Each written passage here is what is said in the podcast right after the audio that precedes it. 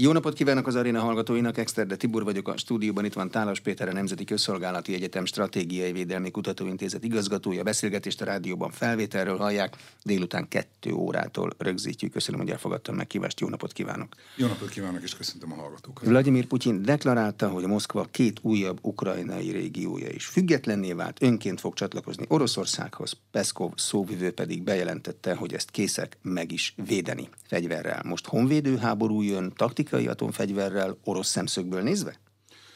Azt gondolom, hogy honvédőháború jön kommunikációban, tehát megpróbálják errefelé fordítani, de azért rögtön hadd tegyem hozzá, azért azt gondolom, hogy maga az orosz közvélemény is nagyon jól tudja, hogy ez azért nem teljesen igaz, tekintettel arra, hogy ugye ez az egész álnépszavazás, ez olyan területekre is kiterjedt, amit nem foglalt el még Oroszország, tehát ami nem Oroszország által birtokolt. Ez még izgalmasabb helyzetet teremt, mint a Krím volt, mert a Krímet nem volt kértség. Ott elfoglalták, katonailag megszállták, utána annektálták. Most láthatóan az orosz vezetés szerintem megijedt attól, hogy ami Harkivban történt, tehát hogy előre nyomul az ukrán haderő, és most megpróbálja, azt gondolom, rákényszeríteni elsősorban a nyugatot, hogy ugyan már beszéljen Ukrajnával, hogy kezdjünk el békéről tárgyalni, és akkor itt minden rendben lehet. Én ezt olvasom ebből a történetből ki, plusz néhány dolgot természetesen, nevezetesen azt, hogy hát abban az értelemben politikailag fordult a helyzet, hogy nem hiszem, hogy lesz olyan béketárgyalás, ahol ezeknek a területeknek a Ukrajnának való visszaadását ez téma lehet. Ez azt is jelenti, egyébként egyáltalán nem biztos, hogy lesz béketárgyalás.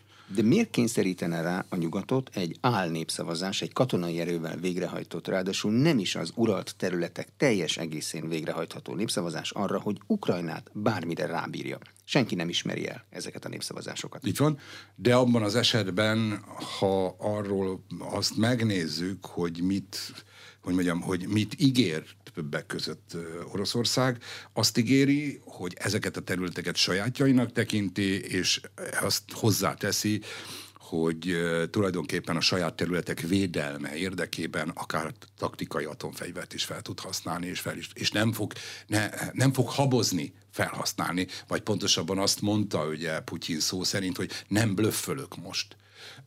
A kérdés természetesen az, hogy ettől megijed a nyugat, ettől megijednek-e az európai országok, leginkább egyébként megijednek-e azok az országok, és itt nem csak Európára gondolok, hanem az Egyesült Államokra és néhány ázsiai országra is, amelyek azt gondolom, hogy nagyon elszántak abban, hogy támogassák továbbra is Ukrajnát. Tehát azt gondolom, hogy olyan országokat, mint a balti országok, mint a skandináv országok, mint Lengyelország, talán Románia, olyan országokat, mint Nagy-Britannia és az Egyesült Államok nem fog rákényszeríteni arra, nem tud rákényszeríteni arra Oroszország, hogy ne támogassák a továbbiakban. És hát az is természetesen fontos, hogy ugye mit jelent az, hogy atomfenyegetés. Ugye itt általában mindig arra gondolunk, hogy itt akkor nagy atomháború lesz. Hiroshimára meg Nagasakira gondolunk ilyenkor. Így van. Most már vannak olyan atomfegyverek alapvetően az 500 kilométerben belül és a 10 megatonnál alatti atomfegyverek, úgynevezett taktikai atomfegyverek, amelyeket egyébként úgy szeretnének használni nagyon sokan, hogy nem akarnak stratégiai háborút, tehát nem akarják azt, hogy kitörjön egy nagy, mondjuk az atomhatalmak közötti nagy háború, hanem csak taktikai értelemben egy-egy katonai célpontot, vagy egyéb célpontot, vagy akár csak jelképesen, és ez nagyon fontos, fölrobbantunk, hogy jelezzük, hogy mi el vagyunk számva ennek a kérdésnek a megoldásáért. De hol lehet egy ilyet ebben a helyzetben fölrobbantani? Az éppen most megnépszavaztatott területeken? Azok között, az emberek között, akik az orosz állítás szerint éppen most térnek vissza Oroszország anyácska kebelébe, és atomfegyvert ott használni? Nem, azt gondolom, hogy természetesen nem erről van szó, sőt, hát azt gondolom, hogy az lenne a legbotrányosabb, ha Oroszország akár ukrajnai saját területeken most idézőjelbe használna ilyet. Nem, erre nem vita van. Az egyik lehetőség mondjuk az, hogy ledobnak Kijevre egy taktikai atombombát, mondván ott van a főhadiszállás, ott van Zelenszkij, pusztítsuk el. A probléma szerintem az, hogy ez nem lenne olyan politikailag népszerű, tehát még azok is elfordulnának egy ilyen eset szerintem Oroszországtól, akik egyébként most úgy félszívvel vagy teljes szívvel támogatják. Gondolok én elsősorban Kínára például, aki egyébként Szamarkandban, amikor legutóbb találkoztak ugye a shanghai szerződés alkalmával, ott azért érzékeltette valószínűleg, legalábbis Putyin szerint, hogy elégedetlen. A másik lehetőség, amikor jelképesen mondjuk fogjuk magunkat és fölrobbantjuk mondjuk a Fekete-tenger felett valahol, hogy mutassuk, az pusztán demonstratíve. Meg nem tudjuk csinálni ott, ahol mi akarjuk, most éppen itt akartuk. Most itt akartuk, vegyétek ezt figyelembe. A kérdés természetesen az, hogy erre mit szól egyrészt Ukrajna. Ukrajna már bejelentette, hogy nem fog. Tehát ez nem fogja Ukrajnát visszafogni. Azért nem fogja Ukrajnát visszafogni, mert ez a háború Ukrajna, hogy mondjam, nemzetállami létének a tétjéről szól. Tehát, hogy marad-e az ukrán nemzetállam, vagy nem marad. Ők így fogják fel, ezt ők egy honvédő háborúnak tekintik, ezt ők egy nemzetépítő háborúnak tekintik. Én mindig el szoktam mondani a hallgatóimnak azt, hogy nagyon ritka az a történelmi pillanat, amikor a kis katonától kezdve a főparancsnokig, akár az elnökig, mindenki pontosan tudja, hogy történelmet írunk. Ez a háború szerintem olyan, ez azt jelenti, hogy Zelenszkijtől kezdve egészen a Kígyó-szigeteki, Igyinahúj feliratú katonákig tudják, hogy ők híres emberek lesznek, hogy ők nemzeti hősök lesznek, hogy róluk intézményeket fognak elnevezni, hogy róluk iskolákat fognak elnevezni, hogy róluk utcákat fognak elnevezni, hogy ők szobrot kapnak. Függetlenül attól, és ez egy nagyon fontos, hogy megnyerik-e ezt a háborút, vagy nem nyerik meg, hadd emlékeztessem a hallgatókat mondjuk Kossuth Lajosra és Petőfire. Mind a kettő nemzeti hősünk egyetlen háborút nem nyert egyik sem. Tehát azt gondolom, hogy ezt a nemzeti, hogy mondjam, ezt a nemzeti érzelmet, ezt a nemzeti kitartást nem szabad alábecsülni. Én elég öreg vagyok, és pontosan emlékszem, hogy hasonló nemzeti kitartás okozott már egy 5 éves háború gyakorlatilag a délszláv térségben. Ugyanígy nemzetek akartak nemzetállamot létrehozni, vagy nemzetállamot megvédeni. Tehát én azt gondolom, hogy az ukránok nem fogják azt mondani, hogy ez őket nagyon izgatja. Itt a nyugatnak kell döntenie a tekintetben, hogy tovább támogatja-e Oroszországot. Szerintem lesz egy nagyon fontos döntés, nevezetesen, hogy érvényesítjük-e azt az elvet, amit a Krímre érvényesítettünk eddig. A Krímet 14-ben vett el. Egyébként tegyük hozzá, hogy nem teljesen katonai, tehát katonai eszközökkel, de nem háborúval, ha ezt nagyon egyszerűen lehet fogalmazni. Ugye ott alig volt, szerintem nem is volt talán halálos áldozat. Most viszont háborúval szerez meg egyébként olyan területeket, amint, mint említettem, egy részét nem is utalja, és ez szerintem a második világháború után a legnagyobb annexió a történelemben. Nem emlékszem, hogy nagyobb területet bárki szerzett volna. És ennek megfelelően ugye az a kérdés, hogy érvényesíteni fogja-e a nyugat azt az elvet, hogy azokkal a fegyverekkel, amiket én adok, azokkal ezeket a területeket lőheted, vagy nem lőheted. De én azt gondolom, hogy ezeket a területeket lőni fogják ezekkel a fegyverekkel, mert egész egyszerűen, ha azt mondjuk, hogy nem lőheted, az a tudomásul vesszük de facto, hogy elismerik. Ezt valószínűleg nem teheti meg a nyugat. Ez azt jelenti egyébként, hogy valóban hogy az oroszok innentől kezdve egyértelműen a nyugat, vagy inkább azt mondanám az ipari demokráciák, mert nem csak nyugaton, hát gondoljunk Dél-Koreára, Japánra, Új-Zélandra, Ausztráliára, ők nem a nyugaton vannak, de mindenféleképpen tehát az Amerikai Egyesült Államok és az ipari demokráciák, azt gondolom, hogy nem tehetik meg azt, hogy ne támogassák tovább, és ne támogassák abban egyébként Ukrajnát, hogy Oroszország által annektált területeket is támadjanak. Csak képzeljük el, hogy mindenki megtalálná a maga kis Donbasszát, a maga kis Zaporozsét. A legkülönbözőbb államocskák, akik úgy gondolják, hogy még nem birtokoljuk, de már van ott 3 emberünk, 4 emberünk, leszavaztatjuk, és akkor onnantól kezdve az a miénk is, azt gyakorlatilag elfoglalhatjuk.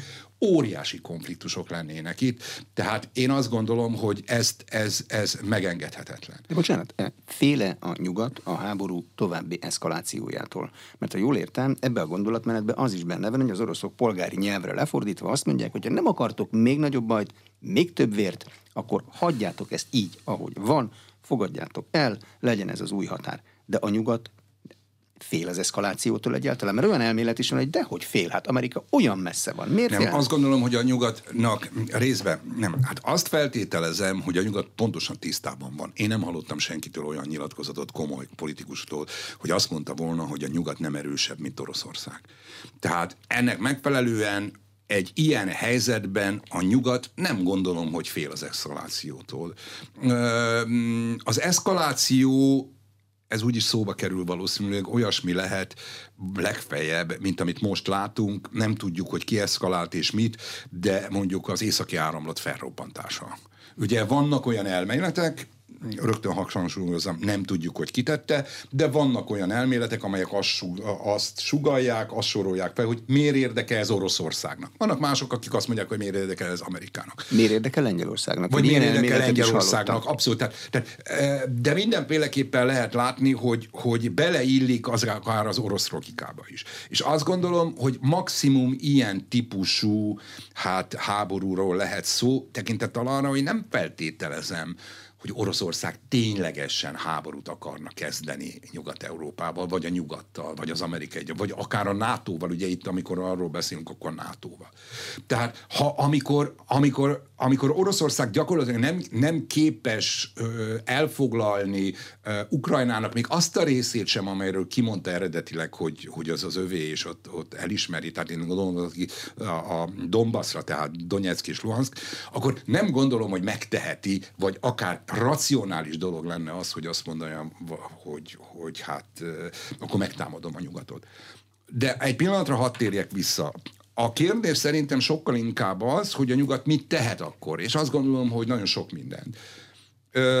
Az első nyilvánvaló, hogy most feltehetően kijelenti azt, hogy továbbra is támogatja Ukrajnát, valószínűleg újabb szankciók lesznek Oroszországgal szemben, és akkor bekövetkezhet ugye, amiről beszélünk, hogy esetleg ők robbantanak egy atombombát. Akkor sem feltétlenül kell nekünk atombombával válaszolnunk, sőt, azt gondolom, nem is azzal fogunk válaszolni. Bőven elég azt mondani, hogy rendben, akkor, és ilyenből már volt a történelemben, akkor mivel ti fenyegetitek atommal ezt a térséget, akkor ide atomfegyvereket fogunk telepíteni. Bejelentkezik néhány Oroszország szomszéd, hogy ő szeretne atomhatalom lenni, mert csak akkor érzi magát biztonságban. Nem tudom, érthető-e? Tehát az elrettentés, az atomfegyver a másik oldalon is elrettentés. Kicsit hasonló logika, mint a svéd és a finn csatlakozási kérelmekkel. Abszolút. Ellentétes hatást ért el. Abszolút ellentétes hatást ért el, és ha a telepítjük, vagy ott teremtődik, vagy az lehet, hogy proliferációja az atomfegyvernek, de valahogy válaszolni kell erre a kihívásra, és azt gondolom, hogy ez az ok, ha ezt végig gondolja Moszkvában bármelyik vezető, de főleg Putyin, ami miatt ez inkább szerintem csak fenyegetés. Ez az én fejemben az orosz stratégia most arra fordult, hogy tulajdonképpen azt akarja elérni, hogy az amerikaiak, a nyugatiak, az ipari demokráciák mondják már végre azt Ukrajnának, hogy kezdjen el tárgyalni, és te vegyed tudomásul azt, hogy a Donbaszt, vagy ezt a területet elszedi tőle a Oroszország, vagy elveszi tőle Oroszország. És hozzá kell tennem rögtön azt, hogy nagyon erős a törekvése Oroszországnak arra is, hogy megossza a nyugatot. Hogy tulajdonképpen nyugaton a békepártiakat helyezze előtérbe, és azokat támogassa meg, akik azt mondják, hogy hát nem biztos, hogy nekünk megéri. Akár a gazdasági, akár a szankcióknak az eredménye, akár az ellenszankcióknak az eredménye, hanem inkább mondjuk azt az ukránoknak, hogy engedjétek el ezt az egész történetet, és menjünk tovább. Van világos vonal, hogy ki a békepárti és ki a háborúpárti nyugaton? Mi dönti el? A távolság dönti el? Nem gondolom, hogy a távolság. Ez politika, meg gazdasági függőségi, meg egyéb dolgok. Minél inkább függ, annál inkább békepárti? Azt gondolom, hogy minél inkább függ, annál inkább békepártinak kell lennie, mert minél erőteljesebben függ, annál inkább ütheti az orosz. Tehát, ha nagyon konkrétan akarom megfogalmazni, akkor én például olyasmire gondolok, ha én lennék Moszkvában, akkor azt mondanám, van néhány ország, Európában, amely máshogy látja a dolgokat, mint a mainstream. Ilyen mindenféleképpen Magyarország, ne tagadjuk, mi kezdettől békét akarunk. Ilyen mondjuk Szlovákia, ilyen lehet Csehország, ilyenek lehetnek azok az országok, amelyek nem érintettek se az egész háborúban, se az egész gázmizériában, egy Portugália, egy Spanyolország. De a béke az az orosz igények elismerése és az ukrán megadás. Ez ma a béke? Hát azt gondolom, hogy orosz fejben egyértelműen ez a béke. Tehát oroszok nem abba gondolkodnak, hogy akkor most csináljuk vissza az egész történetet, és akkor mi visszaadunk minden február 24-e előtt. Nem. Oroszország gyakorlatilag úgy látom, hogy fejébe vette, hogy ezeket a területeket valamilyen módon, hogy mondja, megszerzi, ellehetetleníti Ukrajnát, vagy pontosabban fogalmazunk úgy, hogy a háborúnak ebben a szakaszában, vagy ebben a háborúban ezt megszerzi, majd 2 év múlva, 3 év múlva megindít egy újat, felteszem, mert hát nagyjából ezt lehet kikottázni abból, hogy elvitte először a Krimet, most elviszi itt ezt a 4 megyét, és akkor a következő alkalommal, amikor úgy érzi, hogy megerősödött, akkor tovább megy. De ezt azt gondolom, hogy nyugaton is látják, ezt az ukránok is látják, és főleg látják a kelet-közép-európaiak. Ki fogja eldönteni nyugaton, hogy hogyan tovább az ukránoknak? Az Amerikai Egyesült Államok, Németország, Franciaország, a balti államok, Lengyelország, kicsoda? Az Európai Unió? Azt gondolom, hogy ebben a főszerepet szerintem az Egyesült Államok fogja játszani, mert Oroszország egyértelműen úgy gondolkodik, emlékezzünk vissza, amikor megfogalmazta 2021. december 17-én a 2 opuszt, hogy mit szeretne és közzétette, akkor 2 társaságnak küldött. Az Egyesült Államoknak és a NATO-nak.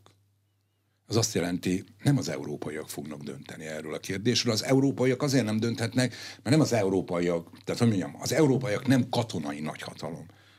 Az európaiak abban az értelemben nem katonai nagyhatalom, mint amilyen katonai nagyhatalom mondjuk az Egyesült Államok, vagy mint amilyen katonai nagyhatalom mondjuk Kína. De mi az érdeke az Egyesült Államoknak ebben a háborúban?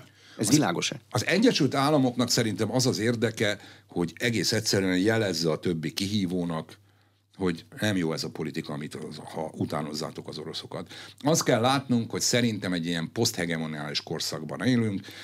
Nagyon sokszor hallunk arról, hogy az Egyesült Államok és általában Nyugat katonai képességei csökkennek. Relatíve kétségtelenül csökkennek.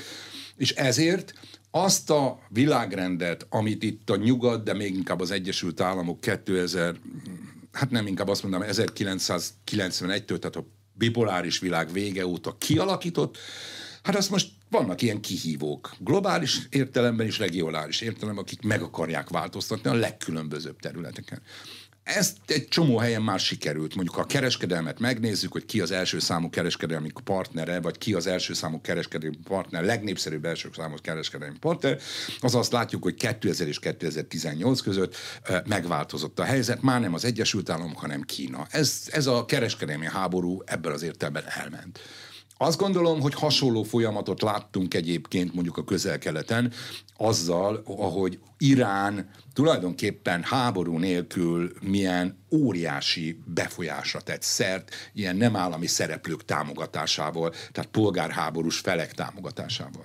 Hasonlóan gondolkodom én erről a 2008-as grúziai háborúról, ahol gyakorlatilag Oroszország az első olyan poszthegemoniális konfliktusát vívta meg, ahol az volt a cél, hogy ezek az országok ne menjenek el az én érdekszférámból, ne menjenek nyugatra, ez az én területem, ez az én fennhatóságom, ez a volt Szovjetunió, ha nagyon tetszik, ugye ezt Putyin nagyon sokszor emlegeti, itt semmi keresni valója nyugatnak.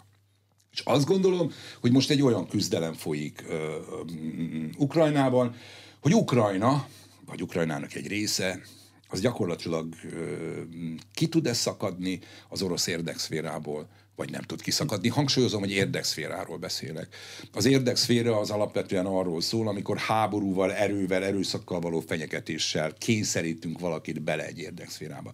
Van a befolyási övezet, amikor azt mondjuk, hogy inkább más eszközökkel próbálunk benneteket ide csábítani. Pénzzel, paripával, fegyverrel, már nem abban az értelemben fegyverrel, hanem gyertek és mi akkor közösen megvédünk benneteket. Gazdasági eszközökkel. Tehát az az érdekszférába belekényszerül, a befolyási övezetbe általában önállóan és önmaguktól lépnek be országok.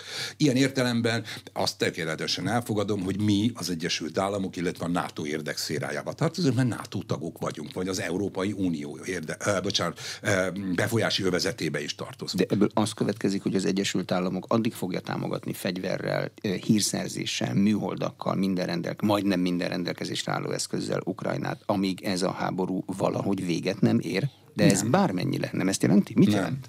Szerintem azt jelenti, hogy az Egyesült Államok addig fogja támogatni Ukrajnát, és addig szeretné rávenni a szövetségeseit Ukrajna támogatására, amíg be nem bizonyosodik az, hogy Oroszország nem globális hatalom, ahogy önmagáról állítja, hanem egy regionális hatalom, és jó, ha ez a regionális hatalom ott marad a saját régiójába, és elfeledkezik arról, hogy megpróbálja megváltoztatni. De ezt mi fogja megmutatni, hogy Oroszország regionális? Megáll a háború? Azt gondolom, hogy tulajdonképpen... Jó, akkor nézzük végig. Oroszország gazdasága nagyjából 2% inkább az alatti. Nem gondolom, hogy egy 2% alatti ekkora területű és ekkora ország, hogy mondjam, nagyhatalom. Tehát a gazdasági nagyhatalmiság, gazdasági teljesítményének a mutatói nem mutatnak nagyhatalmiságra. Ugye azt szokták mondani, egy Hollandia nagyságú gazdasággal rendelkezik Oroszország. Ha megnézzük, akkor azt látjuk, hogy a gazdasági eszközei és a diplomáciai eszközei kifogyóban vannak, egyébként szerintem nem indított volna a háborút. Normális nagyhatalom ezeket a háborút csak a legvégső esetben használ. BT tag. Ott van az elitben.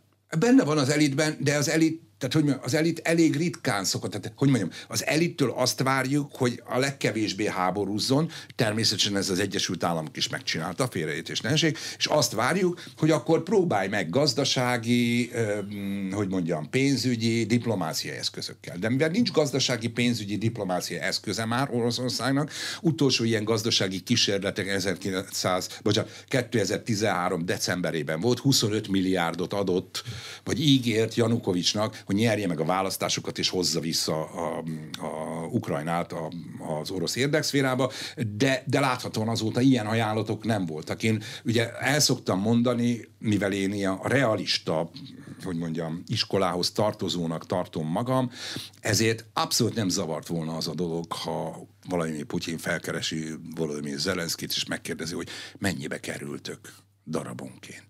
Megveszlek benneteket, legyetek a barátaim. De sok pénz kell.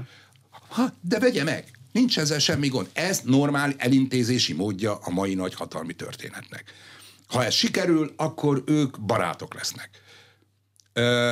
Azt kifogásolom, hogy mivel nem volt gazdasági és diplomáciai eszköze, ezért fogta magát és háborút indított. A háború megindítása szerintem önmagában már azt jelezte, hogy gyenge Oroszország, vagy gyengébb Oroszország, mint gondolja. Az egész háború menete egy dolgot mutat, azt mutatja, hogy nem csak, hogy gyenge Oroszország, hanem a hagyományos fegyverek területén sem olyan erős, mint ahogy ezt kommunikálta, vagy ezt nagyon sokan gondolják. Hát meg tudja verni, vagy pontosabban, hogy mondjam, meg tudja akadályozni az előre nyomulását egy Ukrajna. A Ukrajna végül is mégiscsak a legszegényebb országok egyike ma Európában. Jó, nyugati fegyverekkel ez kétségtelen, de azért jóval képzettek egyébként az ukrán, hogy mondjam, katonák is. És végül, amiről beszéltünk, hogyha ellövi ezt a puskaporát, mondjuk atom, és kiderül az, hogy ha ledobja, tételezzük fel, a Fekete-tengerre azt a jelzésszerű, hogy mondjam, atombombát, és nem történik semmi, akkor az is kiderül, hogy atomhatalomként is gyenge. Nem tudom, érthető-e? Számít-e ön szerint az amerikai gondolkodásban az, hogy a szövetségi rendszer egy része ebben a háborúban csődbe mehet? Az áram. Azt gondolom, hogy természetesen számít. Tehát a csődben mehet, ez egy, fogalmazunk úgy, hogy szerintem kicsit keményen fogalmazom, de ilyen politikusi megfogalmazás, inkább azt mondanám. Igen. Összeesnek a vállalatok, versenyképtelenek lesznek a világban, bezárják, elbocsátják az embereket. Azt gondolom, átmenetileg ugye a történet arról szól, hogy el kell dönteni azt, hogy bevállaljuk ezt, vagy azt vállaljuk, és ez nagyon fontos Európa szempontjából, hogy akkor igazat adunk Oroszországnak, akkor azoknak lesz igaza, akik azt mondják, hogy tulajdonképpen háborúval lehet itt mindent elintézni, a nagyhatalmak vegyék elő a hadseregeiket, fejlesszék, és akkor induljanak el. Egyébként kiegészítjük ezt egy kis gazdasági, szankcióval, meg mi egymással, és tudomásul vesszük, hogy visszatérünk az érdekszféra politikához. Visszatérünk ahhoz a politikához, amit mi bipoláris világnak éltünk meg. Mindenki a saját érdekszférájában lesz, úr, és akkor mindenki, amekkora érdekszférát tud magának kihasítani, akkora lesz. Ebben az esetben mekkora érdekszférája lesz az Európai Uniónak? Európai Unió képes, katonai erőt mutatni? Költői a kérdés, nincs Európai Uniós hadsereg. Hát pontosan. Európai Unió egyetlen esetben tud tovább is nagyhatalomként funkcionálni, ha azt mondjuk, hogy nem kell háborúzni, mert a háború nem éri meg, nézzétek meg Oroszországot, lehet, hogy elvett Ukrajnából ennyi és ennyi területet, de visszakerült a 90-es évekbe a gazdasága, senki nem számol vele, tulajdonképpen mellékszereplője a kínai hatalmi tömbnek. Pont. Megfontolják az európai demokráciák választópolgárai, mert itt mégiscsak ők döntik el, hogy a kormányoknak milyen irányvonal legyen. Ezt a geopolitikai fejtegetést, vagy azt fogják nézni, hogy működik-e az oroszok energiafegyvere, vagy nem. Magyarán hideg lesz-e ezen a télen, meg a következő télen? Azt gondolom, hogy amennyiben elmagyarázzák ezt az európai polgároknak, megfontolják. Ráadásul ezen a télen szerintem nem lesz hideg. Azt már nagyjából lehet látni, hogy nem, tehát van elég gáz, a jövő télen hideg lesz. De addig nagyon sok minden történik, azt feltételezhetjük egyébként, hogy racionálisan fog gondolkodni Oroszország is. Ugye ne felejtsük el... Eddig így gondolkodott? Azt gondolom, hogy eddig igen, még igen. Még igen, tehát ha felrobbantotta volna mondjuk azt a taktikai atombombát, akkor már elbizonytalanodnék. Be kell mondanom, akkor már elbizonytalanodnék. Én egyébként a taktikai atombomba bevetését is csak egyetlen helyzetben tudom elképzelni. Ugye az autoriter vezetőkben megvan az a tulajdonság, hogy egy idő után, ha hosszú ideig vannak, akkor azonosítják a saját érdekeiket az ország és az államnak az érdekeivel. Szerintem Putyin is ezt csinálja. Tehát azt gondolja, hogy az ő hatalmon maradása az az oroszok érdeke. Ebben Oroszország vagy az oroszok tudják leginkább meggyőzni arról, hogy nem biztos. Tehát azt gondolom, hogy amennyiben Putyin úgy ér... Ja, és van még egy, hogy ők érinthetetlenek, büntetlenül mindent megtehetnek. Azt gondolom, hogy amennyiben Putyin úgy érzi, hogy felelősségre lesz vonva és összeomlik a rendszere, na ebben a helyzetben el tudom képzelni. De attól, hogy ő lemond arról a hódításról, amit Ukrajnába csinál, nem mondhatja azt, hogy összeomlik a rendszere. Tehát ugye senki nem gondolja komolyan azt sem, hogy az a doktrina, ami arról szól, hogy atomfegyvert Oroszország akkor használhat, ha úgy érzi, hogy összeomlóban van az orosz államiság, az azért, mert annektált területeket visszaszerez, vagy visszavesz Ukrajna, ez bekövetkezik, az nonsens. Látszik-e most olyan pont az orosz-ukrán háborúnak ebben a pillanatában, ami alkalmas lehet egy tűzszünetre? Nem.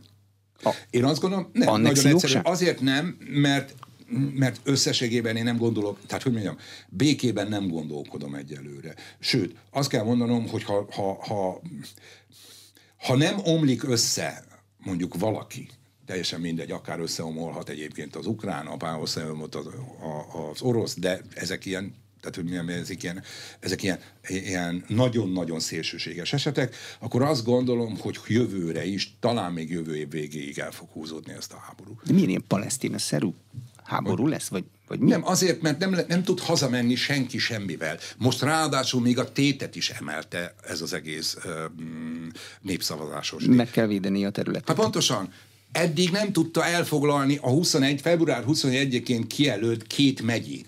Azt gondoltuk egyébként én is, amikor elindította a háborút, hogy ha lesz esze, akkor elfoglalja ezt a két megyét, Azt mondja, hogy vegyétek ezt tudomásul, mindenki morogni fog, stb. Stb. Majd 3 év múlva újra, hogy hívják, elindul, és egy másik két megy. Nem, ő 4 felől támadta meg. Oroszország 4 felől támadta meg. Azért, mert azt gondolta, hogy az ukránok fölteszik a kezüket, és azt mondják, bocsánat, szaladunk, és már is megandjuk magunkat. Nem ezt csinálták, és ennek megfelelően az oroszok most kénytelenek gyakorlatilag tovább folytatni azt a háborút, amit eleve rosszul kezdtek el.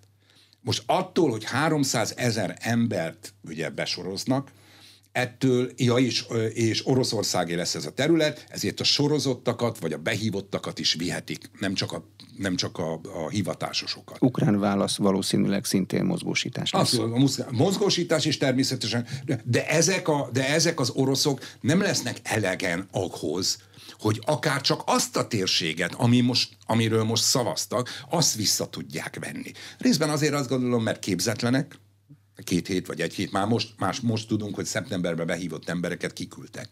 Nonsens. Tehát ha minimális képzést nem kapnak, akkor ágyútöltelékek lesznek, és hát fogják magukat, és fogságba esnek. Tehát azt gondolom, hogy még inkább emelte a tétet Oroszország, és azt mondja, hogy most már nem csak a Donbaszt kell elfoglalnom, hanem az összes 4 megyét, hát azt a zaporozsiai megyét, aminek az egy része nem az enyém, azt a herszoni megyét, aminek egy része nem az enyém. Tehát még többet akar, nem csak a Donbaszt, hanem ezt az egészet. De ebbe az a logika, hogy addig lehet fenntartani ezt a mozgást, ameddig háború van, tehát lendületben kell maradnia, csinálnia kell valamit.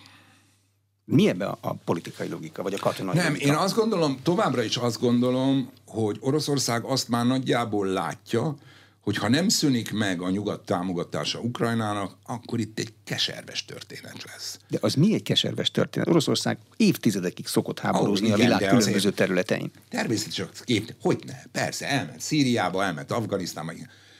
De mikor volt olyan, hogy egy másik ország a saját területén veri meg Oroszországot? Nem tudom, érthető-e. Tehát helybe megyünk a pofonért. Azt mondjuk, hogy ott fogjuk, tehát, hogy mondjam, azt is orosz területnek tekintjük, ahol egyébként nyilvánvaló, hogy szembe jönnek velünk. Mikor támadták meg Oroszországot a saját területen? Nem tudom, érthető ez az egész történet. Tehát azt gondolom, én pontosan emlékszem, milyen dráma volt a szeptember 11-én 2001-ben. Nem önmagában az nagyon sok áldozat volt, hanem hogy az Egyesült Államokat a saját területén támadta meg valaki. Utoljára ilyet... Pearl Harbornál volt. Igen, ott hol volt utoljára az oroszoknál, amikor a német hadsereg megtámadta ugye Oroszországot, a hitleri Németország. Azóta nem emlékszem olyan helyzetre, hogy Oroszországot saját területén bárki támadta volna. Ezzel indult a különleges művelet a nácitlanítással. A különleges művelet nem a mi területünkön zajlott. A különleges művelet Ukrajnába zajlott, lehet, hogy az orosz közösségé, de nem a mi területünkön. Most, ha szélsőségesen fogalmazom, akkor lesz egy befagyott konfliktus Oroszország területén. Eddig ilyen nem volt. Mi lesz a kárpátaljai magyarokkal, ha mozgósítás van? Hát azt gondolom, a kárpátaljai magyarok ugyanazt fogják csinálni, mint az összes többi, vagy megpróbálnak eljönni, akik nem akarnak harcolni, egy részük pedig elmegy harcolni. Azt feltételezem. Mi lesz a helyzetük, ha a háború egyszer véget ér? Azt gondolom, hogy az nagyon, nagyon erősen függ attól, hogy hogyan viselkednek, vagy mit tesznek, mi a magatartásuk gyakorlatilag a háború alatt. Esnek el a harcokban. Kárpátaljai területről érkező magyarok... Így van. Tucatában. Tehát azt látom, hogy valószínűleg ez lesz az egyik fő, és azt látom, hogy hasonló politikát, vagy pontosabban hasonló dilemmával állnak szembe a lengyelek például. Akkor a lengyel kisebbség is van, ugye, hogy mondjam, hát Ukrajnában, és Lengyelország azt mondta, tulajdonképpen a lengyel politika arról szól ma, hogy igen, tudjuk, hogy a lengyel kisebbségnek számos problémája volt és számos sérelme volt, de most mégiscsak a saját hazájukért, a saját országukért kell, hogy küzdjenek. És ebben a küzdelemben mi Ukrajnát támogatjuk, és egyébként valószínűleg elvárjuk azt, hogy a mi magatartásunk és a lengyel kisebbség magatartásából fakadóan az új nemzethez integráns részként csatlakozzon a lengyel. Nem tudom, érthető. Tehát annál leszek én integránsabb, ahogy tulajdonképpen én viselkedem. Tehát amilyen magatartás. Ha én harcolok valamiért, azt gondolom, a hősök közé fogok emelkedni, amennyiben a nemzet ezeket hősöknek fogja tekinteni. Tehát a kárpátaljai magyarok, amikor elesnek az ukrán hadseregben az oroszok ellen, akkor ők az ukrán nemzet hősei. Abszolút. Abszolút. Milyen érdekek állhatnak vajon az északi áramlat vezeték robbanások mögött? Tökéletes, brilliáns logikával le lehet vezetni, hogy amerikai, azt is, hogy orosz, meg azt is, hogy még lengyel is lehet. Így van. Hát az biztos, hogy valami módon tulajdonképpen az európai leszakadást, tehát energetikai leszakadást akarják ezzel meggyorsítani. De ki? Hát ez egy nagy kérdés, ugye én nem fogom azt mondani, mert nem tudom, ugye ne felejtsük, jó, tisztázunk. 4 luk van, ezt valószínűleg nem búvárok csinálták, ez bár csak 75-80 méter mélyen van, de nagyon felkészült, és valószínűleg tehát vízi aknákkal kellett fölrobbantani. Ilyen vízi aknákat olyan nagyon egyszerűen nem lehet szerezni. Olyan is elmélet is van, hogy már eleve telepítve voltak a töltetek, hogy szükség esetén lehessen. De engem csak azt akarom mondani, hogy ez nem egy olyan történet, ami úgy néz ki, hogy akkor, amit a filmekben látunk, hogy akkor lemerül 2, és akkor oda teszi, és a többi.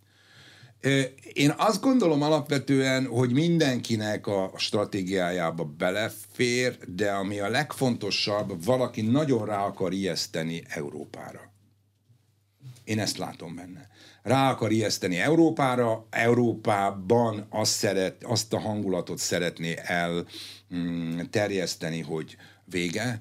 Ugye ne felejtsük el, tehát sorra zárulnak a csapok, vagy pontosabban fejező. Tehát egyre kevesebb helyen jöhet gáz. De az oroszoknak nem kell robbantani, nekik ott a csap, el kell csak zárni. Azért azt gondolom, hogy ez hogy mondjam, mivel ez tagadható, és nagyon nehezen kimutatható, ez egy sokkal praktikusabb történet. És azt is lehet mutatni, hogy nem csak mi szeretnénk, hanem azok is, akik fölrobbantották. Tehát, hogy áttenni a terrorista vádat valakire? Persze, hogy ne. Hát az a legjobb egyébként. Hát azt mondani, hogy Joe Biden azt mondta, hogy egyébként is megakadályozza majd, hogy használatba kerüljön a 2, északi áramlat. Ráadásul Sikorski meg is köszönte az Egyesült Államoknak. Volt lengyel külügyminiszter, a majdanon vált. Meg is köszönte. Ezek után azt mondani, hogy hát az amerikaiak akarták. Az amerikaiak akarják, hogy ne velünk bizniszeljetek. Ők akarják lenyúlni ezt az egész területet. Egyébként valószínűleg le is akarják nyúlni, tehát félreértés ne esik. Tehát azt kínálják, az amerikaiak nem kínálnak többet, mint hogy mi megbízhatóbb szövetségesként, megbízhatók energetikai partner leszünk, mint ők, mert lám-lám mit csinálnak, azt, hogy csinálják, hogy zárogatják el a csapokat, egyébként mondják, ugye az amerikaiak, robbangatják föl. Hogy ti minél jól. Az oroszok, ez a 2 csap, vagy ez a 2, nem csap, hanem a 2 vezeték. Gázvezeték, ez használaton kívül volt. De volt benne gáz. És igen, időnként ment is benne gáz, csak nem annyi, mint amennyire tervező volt. De azt akarom mondani, de gyakorlatilag nem használták. Hát amennyire én tudom, nincs olyan gázvezeték, amiben minimális gáz ne tennének, mert kell valamennyi állítólag. Jó, de most van rajta egy több gigantikus luk. Megy bele a tengervíz, el fog rozsdásodni. Alig lehet majd megjavítani. Ahogy telik az idő, egyre rosszabb lesz. Inkább mondjuk azt, ahhoz, hogy meg lehessen javítani, tehát hogy megjavítsák, nagyon erős politikai akarat kell. Mert meg lehet javítani. De kinek a politikai akarata? Hát ugye ez egy német-orosz közös vezetés. Ez egy nagy kérdés, hogy most például a németek mit fognak csinálni. Természetesen, ha összeadom azt, hogy mik történnek itt mondjuk gázterületen, akkor azt is látom egyébként, hogy összevesznek ugye az oroszok hirtelen ugyanazon a napon majdnem az ukrán gáz, céggel, és azt mondják, nem fogunk küldeni Ukrajnán keresztül már többet. Ez azt jelenti, hogy Ukrajnán keresztül sem jön, A Jamalon keresztül már rég nem jön, mert ugye az Lengyelországon keresztül megy, gyakorlatilag nem jön az északi áramlaton keresztül, a török áramlaton jön, de azon is egyébként csöndesen hagyjézem, ott meg a hollandok, ugye bejelentették állítólag, ott a török áramlat cég az holland, hogy nem adják meg az engedélyeket. Valószínűleg nem tudom, mert nem tudtam utána nézni, elnézést, de valószínűleg, ahogy nekem a munkatársaim mondják, valószínűleg arra hivatkozva, hogy olyan eszközöket is kéne adni ehhez a működéshez, ami egyébként szankció alatt van. Ez azt jelenti, hogy lassan bezárul mindenfajta. De kinek a lehetőségeit szűkíti jobban? Az oroszok eddig elzárhatták, de most, ha kinyitják, akkor is a tengerbe megy. Tehát technikailag nem tudnak ezen a vezetéken szolgáltatni. Azt gondolom, németek nem tudnak rajta kapni, mert hogy Lukas. Nem, azt gondolom, hogy ez a robbantás nem. Inkább úgy mondom, ha minden megszűnik, hogy onnan jönne, az nagyon rossz Európának, de egy dolgot egész biztosan megszüntet. Oroszországnak azt a típusú zsarolási képességét, hogy mi majd a csapokat így nyitogatjuk. Nem tudom, érthető a történet. Mert úgy sincs vezeték. Mert nincsen. Kész. Innentől kezdve nem kötheted össze például a gázt a szankciókkal, a támogatással, meg semmivel. De ki örül annak a világon a legjobban, hogy az oroszok zsarolási potenciája a vezeték kilukasztásával megszűnt? Hát azt gondolom, hogy az ukránok örülhetnek neki, amerikaiak örülhetnek neki, mindazok a lengyelek örülhetnek neki, azok örülhetnek nekik, akik egyébként, hogy mondjam, Ukrajnát olyan államnak tekintik, amelyik tulajdonképpen létfontosságú, hogy fennmaradjon saját biztonságuk érdekében, tehát azt feltételezem, hogy a balti államok, Finnország, Svédország, Norvégia, Lengyelország, felteszem Románia, ezek egész biztos, hogy örülnek ennek az egész történetnek, ha nincsen, hát mondjuk azt, hogy zsarolási potenciálja Oroszországnak, mert nem tudnak mit felajánlani azért, hogy béké legyen. Nem tudom, érthető. És mi örülünk ennek? Nem. Nyilvánvaló, hogy nem. Mi függünk szerintem az egyik legerőteljesebben az orosz gáztól. Ez adottság egyébként, ezt valószínűleg, hogy mondjam, fel kell számolni, erre úgy ismereteim szerint vannak komoly tervek. Ma már azt gondolom egyébként, hogy a tárolóink annyira fel vannak töltve, hogy ezt az évet, vagy ezt a telet mi is kihúzzuk. Nekem azt mondják a munkatársaim, egyébként ilyen kérdésekben nem is engem kell kérdezni, hanem Deák Andrist, hogy tulajdonképpen a tél abból a szempontból izgalmas, mert az európai gázszolgáltatás nagyjából 2/3 az télen zajlik. De bocsánat, van az európai energia szolidaritásnak valamilyen jele? Tehát ha például a lengyelek, a balti államok, az ukránok örülnek annak, hogy ez a vezeték, ez ment a levesbe. De mi nem örülünk. Akkor mi kapunk tőlük valamit? Hát amennyiben benne vagyunk ebben a bizniszben, akkor feltételezem, hogy kapunk. Tehát az energiaszolidaritás, vagy a gázszolidaritás az alapvetően szerintem erről szól.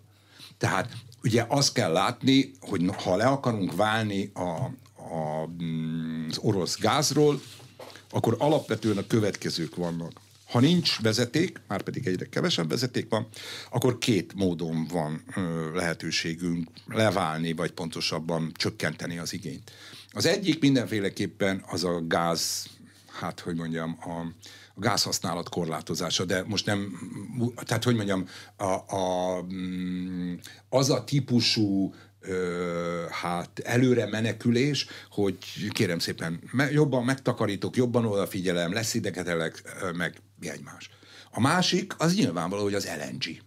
Az LNG-ben ott azt lehet látni, hogy nagyon erőteljes az európai törekvés, hogy viszonylag gyorsan mobil LNG hajókat biztosítson Európa, annak érdekében, hogy legalább a betöltések azok meglegyenek. A betöltési potenciál. Még akkor sem biztos egyébként. Tengerparti országokban. Nem, hát azért tehát azt gondolom, hogy az a típusú hálózat, belső hálózat azért az interkonnektorok azok megvannak. Tehát ilyen szempontból szerintem, ha mindenünnön kapunk gázt, akkor alapvetően azt gondolom, hogy Magyarország is teljesen normálisan, hogy mondjam, a függetlensége az ilyen típusú diverzifikációba már nagyon közel van. Lengyelország, ott teljes politikai nézetazonosság van az Ukrajnával kapcsolatos lengyel álláspontra? Abszolút. Tehát ellenzék, kormány mind ugyanazt mondja? Szerintem igen. Történelmi okai vannak? Abszolút. Abszolút történelmi okai vannak. Részben az, hogy van egy nagyon erős, hát mondjuk, oroszfóbia. Egész egyszerűen... Félnek attól, hogy támadni fognak? Ők lesznek. Kaczynszki azt mondta annak idején, hogy mi inkább azt mondanám, nem felejtették el, hogy 126 évig Oroszország volt jelen Lengyelország területén. A másik ország egyébként Németország volt. 126 év az nem rövid. És ráadásul tegyük hozzá akkor, amikor minden egyéb más nemzet vagy önálló államalakulattal, vagy ilyen personálunióban, vagy úgy van, hogy még kiegyezéssel, gyakorlatilag valahogy mégiscsak létezhetett. Tehát ez annyira stabil álláspont, hogy mindegy milyen kormány jön Lengyelországban, ez a vonal. Én azt gondolom, hogy igen, és azt se felejtsük el, hogy mind a balti országok, mind pedig Lengyelország 2008 óta mondja ezt. Én mindig felszoktam hívni a figyelmet arra, hogy volt az grúz-orosz háború, és a grúz-orosz háborúból senki nem vonta le a tanulságot. 4 ország volt, ami visított, elnézést, hogy így mondom, Lengyelország és a 3 balti ország, és azt mondták, figyeljetek oda, de minket jobban érdekelt, nyilvánvaló, hogy jobban érdekelt a Lehman Brothers bedőlése és a gazdasági világválság, de ettől ők ugyanazt a tehát, hogy mondjam, az ő politizálásuk nem most változott meg, ők ugyanazt a politikát folytatják, mi több megerősítette 14 is az ő politikájukat, a szemléletüket, meg 22 is.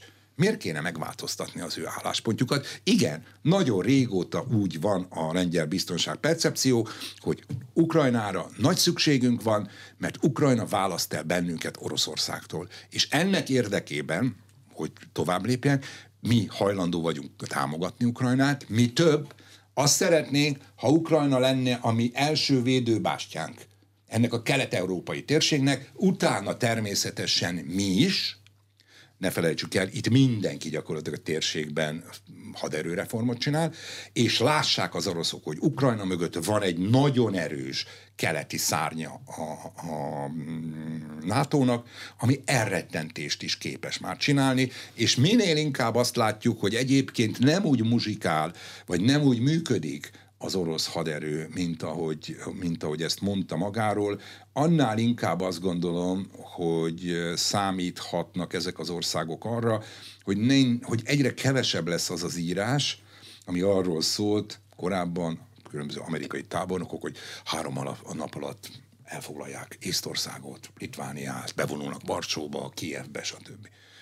Mert azt gondolom, hogy meg kell fontolnia gyakorlatilag Oroszországnak is, hogy hajlandó-e háborút viselni akkor, amikor láthatóan nem hoz neki annyiat a konyhára, sőt bizonyos területeken gazdaságra például visz.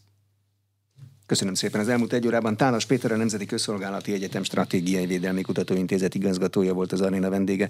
A beszélgetést a rádióban most felvételről hallották, és az infostart.hu oldalon is figyelemmel kísérhetik, hogyha ezt a beszélgetést érdekesnek találták. Kérem, hogy iratkozzanak fel az Inforádió YouTube csatornájára. Köszönöm a figyelmet, Exerde Tibor vagyok.